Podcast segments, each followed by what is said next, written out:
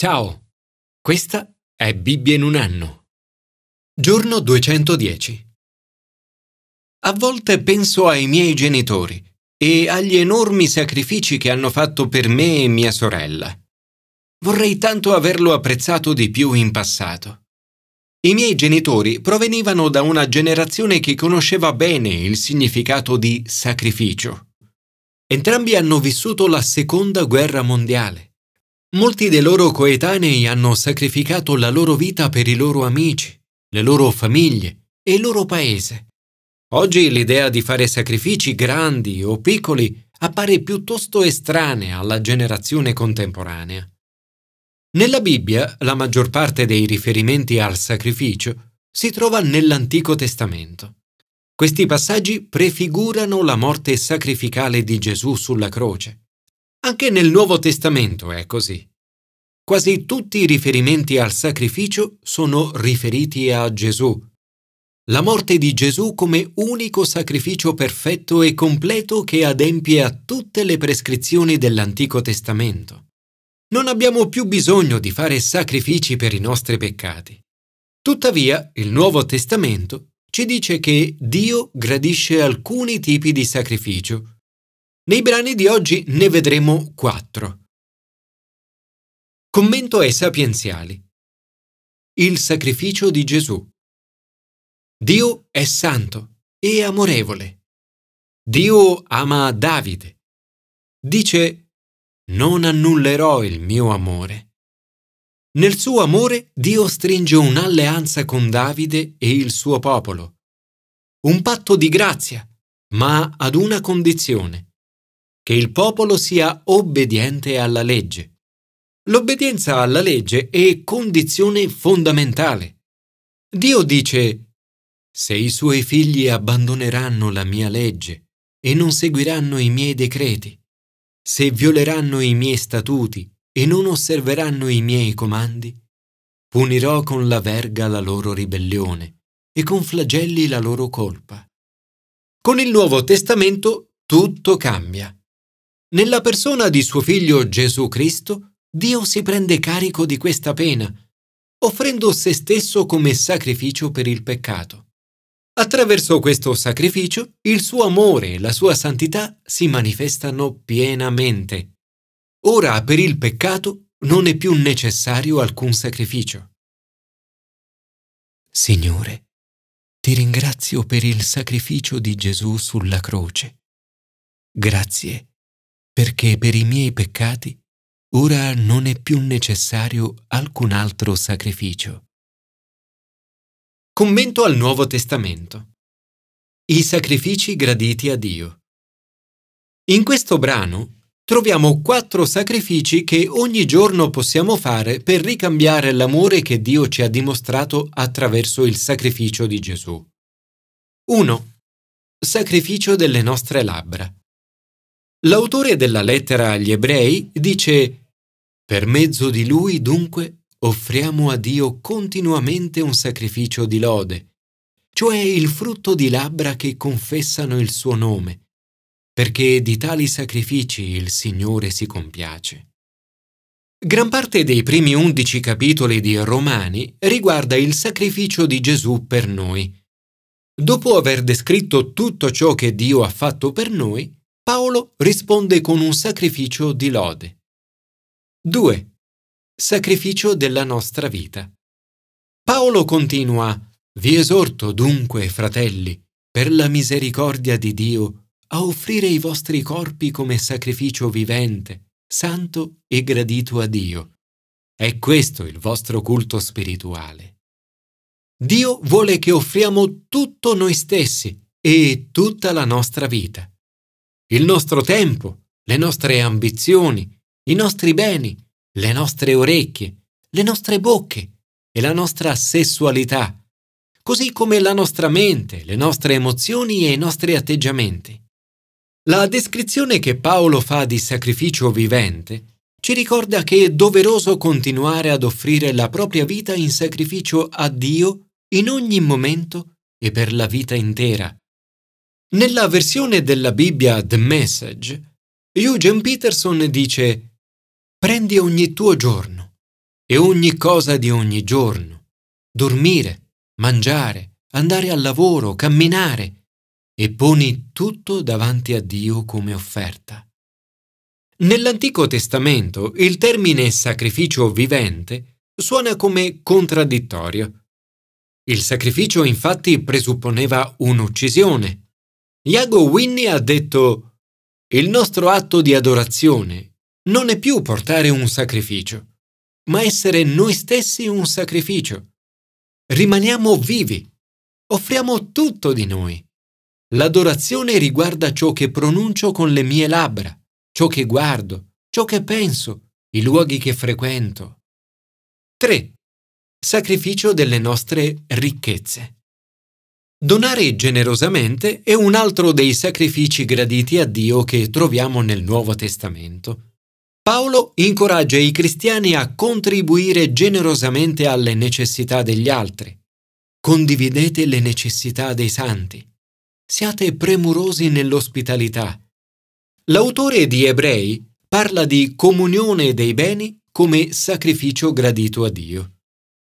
Ma donare generosamente è anche nei confronti dei nostri nemici. Se il tuo nemico ha fame, dagli da mangiare se ha sete, dagli da bere. Facendo questo, infatti, accumulerai carboni ardenti sopra il tuo capo. 4. Sacrificio del nostro amore. In questo brano Paolo offre molti esempi di sacrificio attraverso l'amore. L'autore di Ebrei dice Non dimenticatevi della beneficenza e della comunione dei beni, perché di tali sacrifici il Signore si compiace. Fare il bene significa rinunciare a ciò che non è buono. Non conformatevi a questo mondo, ma lasciatevi trasformare rinnovando il vostro modo di pensare per poter discernere la volontà di Dio, ciò che è buono, a Lui gradito e perfetto. Anche solo rinunciare alle cose cattive della nostra vita è un sacrificio, perché è faticoso e perché quelle cose sono apparentemente attraenti. Pentirsi e voltare le spalle ad una cosa cattiva non è facile e richiede un sacrificio. L'amore sacrificale significa permettere a Dio di trasformarci con un cambiamento totale. Il nostro amore deve essere sincero. La traduzione in greco della parola sincero è senza ipocrisia, senza recitare o senza maschera. Spesso viviamo relazioni superficiali. Per proteggerci ci mostriamo con delle facciate o mettiamo delle maschere. Proiettiamo qualcosa di noi che non corrisponde alla realtà. Ed è come se dicessimo non mi piace quello che sono dentro, quindi farò finta di essere qualcun altro. Se poi anche le altre persone fanno lo stesso, abbiamo due facciate o maschere che si incontrano. La cosa triste è che così facendo le due persone non si incontrano mai veramente. Questo è l'opposto dell'amore sincero. L'amore sincero implica togliersi la maschera e rischiare di rivelare chi siamo. Per questo sapere che Dio ci ama così come siamo è importante. Siamo liberi di toglierci la maschera questo significa che nelle relazioni possiamo vivere esperienze profonde, autentiche e completamente nuove. Invece di cercare di impressionare le persone con le nostre maschere, abbiamo la possibilità di rivelare chi siamo veramente, con tutti i nostri difetti e vulnerabilità, e di entrare in contatto più profondamente con le persone. Paolo esorta i cristiani a vivere in armonia gli uni con gli altri e ad essere generosi, ospitali, misericordiosi, empatici e a vivere in pace con tutti. Un'immagine meravigliosa questa della famiglia cristiana a cui Dio ci chiama. Una famiglia a cui Dio ci invita ad entrare per vivere un'atmosfera di amore, gioia, pazienza, fedeltà, generosità, ospitalità, benedizione, armonia, umiltà e pace, dove il bene non è vinto dal male, ma il male è vinto dal bene. Signore, oggi desidero offrirti il mio corpo come sacrificio vivente. A te voglio donare tutto ciò che sono e tutto ciò che ho, la vita, il tempo, il denaro, le ambizioni, i progetti, le speranze e i desideri. Ti prego di mostrarmi tutta la tua volontà buona, gradita e perfetta. Commento all'Antico Testamento. I sacrifici nell'Antico Testamento. Nell'Antico Testamento i sacerdoti erano i mediatori tra Dio e il popolo. Aaron e i suoi figli bruciavano le offerte sull'altare dell'olocausto e sull'altare dell'incenso, curavano tutto il servizio nel Santo dei Santi e compivano il rito espiatorio per Israele. Il sacerdozio era ereditario. I sacerdoti erano discendenti di Levi. L'autore elenca i figli di Levi, tutti coloro che servivano nel tabernacolo, che poi sarebbe diventato il Tempio, erano considerati di discendenza levitica. L'autore sottolinea l'importanza del Tempio. Il Tempio era il luogo di culto dove risiedeva lo Spirito di Dio Davide mette alcuni leviti a capo del canto nella casa del Signore. Ecco coloro ai quali Davide affidò la direzione del canto nel Tempio del Signore.